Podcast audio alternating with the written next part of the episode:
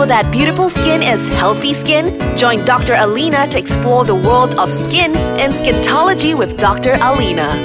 Hi guys, it's Dr. Alina. I'm back for Skintology with Dr. Alina. I hope you guys are doing well. I had a fun week last week. Um, I can't wait to start this podcast today because it's my one of my favorite topics. Um, is freckles, right? The science behind freckles. Because I've got a lot of patients who came to me with freckles and pigmentation. They don't really know the difference between like freckles and pigmentation, like um, sunspots. So I would just like to enlighten you guys um, with a little knowledge. It's just basic knowledge. It's not really deep, but uh, you know, I just want to share what I know, and it's very, very interesting. Okay, so for those people who have not downloaded our app, you can go to our Play Store Store and App Store, just download Ais Kacang app. That's A I S. You can visit our website. That's www.aiskacang.com.my. You can also follow our Instagram. That's Ais Kacang My. Okay, so let's start off. Uh, freckles. Okay. Okay. So freckles by itself, the name itself, it is actually known as ephelides. Ephelides. Okay.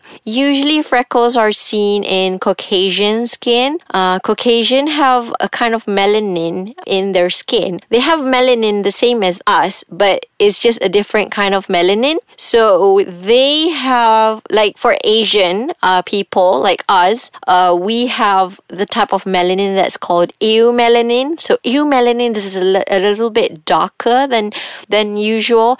Um, it's uh, it's a bit more intense in in terms of the color and the quality of melanin that we have is better than those Caucasian people. They have another kind of melanin, but they don't have eumelanin like us. They have a lot of pheomelanin, pheomelanin. So pheomelanins are like you know they the color of them are just a little bit like lightish brown to uh, yellowish um, something like that but they don't have the dark component in it so that's why they're a little bit lighter because they're full of pheomelanin and we're a bit darker and our side of the of the globe because of the eumelanin. So Exactly. So, uh, pheomelanin for Caucasian, they have um, low quality melanin. I'm not saying like low, low quality. It's just that the melanin that they have does not protect their skin as good as our melanin because um, it's a very low quality melanin that they have, pheomelanin. See, because the color itself is uh, is lighter than the the eumelanin that we have, and these kind of melanin they don't protect against the UVB, for example,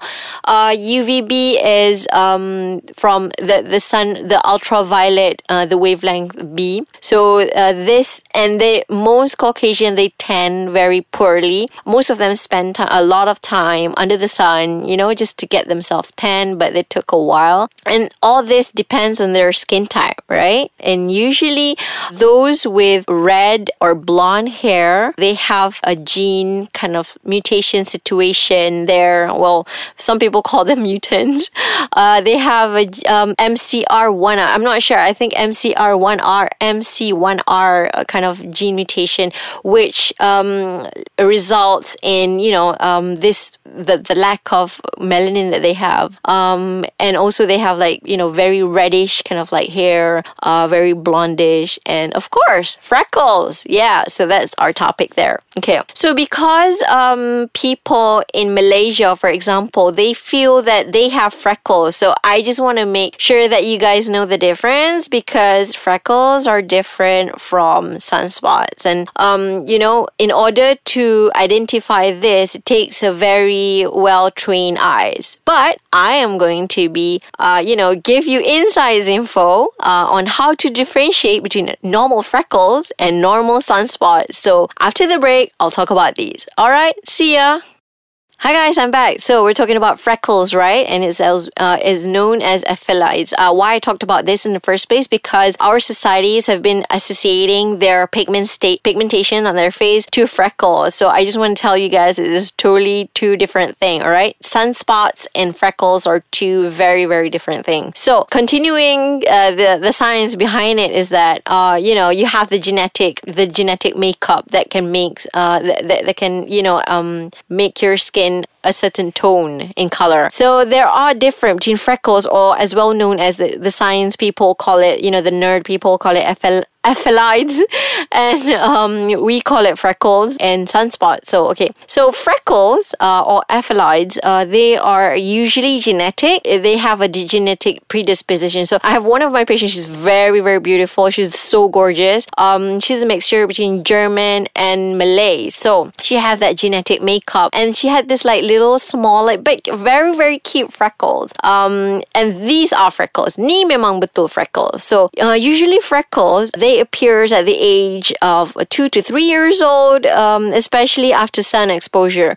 So those people who uh, you know grow up in the in the temperate climate, for example, uh, so they they would they would have the trend to be like this. So my freckle is kind of um, lighten uh, winter, but then darken in summer. So it becomes darker in summer because they already have the base. Dia dah ada you know like, like the tapak already. Okay, and sometimes these freckles they actually disappear with age. So as you grow older or grow older, it can disappear. But then you know certain cases are like that. And usually freckles are very small. The size is around one mm. It's irregular, but is very well defined. So the color it can be red to dark in color. In comparison to sunspot, right, sunspots are very different to freckles because sunspots usually is a sign of sun damage. That's why it's called sunspots, right? So um, usually sunspots are accumulated through uh, uh,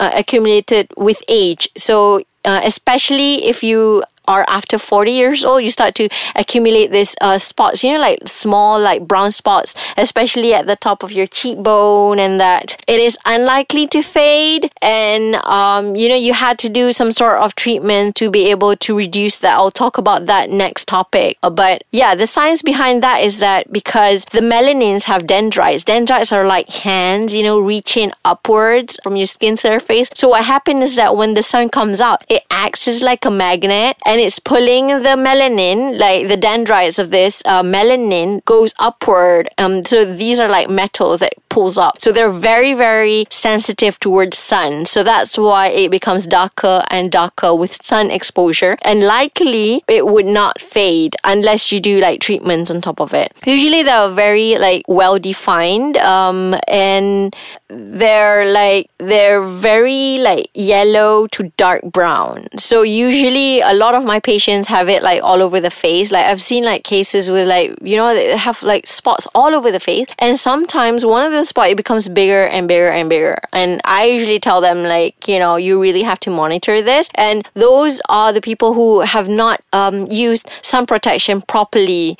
um, throughout the year. So the damage has been accumulated throughout the year. So yeah, it's very, very interesting. I love talking about pigmentations and freckles. And yeah, I, w- I can't wait to share with you guys next week. I'll be talking about the treatments, what we can do, you know, what we can do to patients, what, what, what the science have it out there that can help those people with freckles and pigmentation to actually have a better quality of life and improve their confidence. So I'll see you guys next week. Take care. Bye.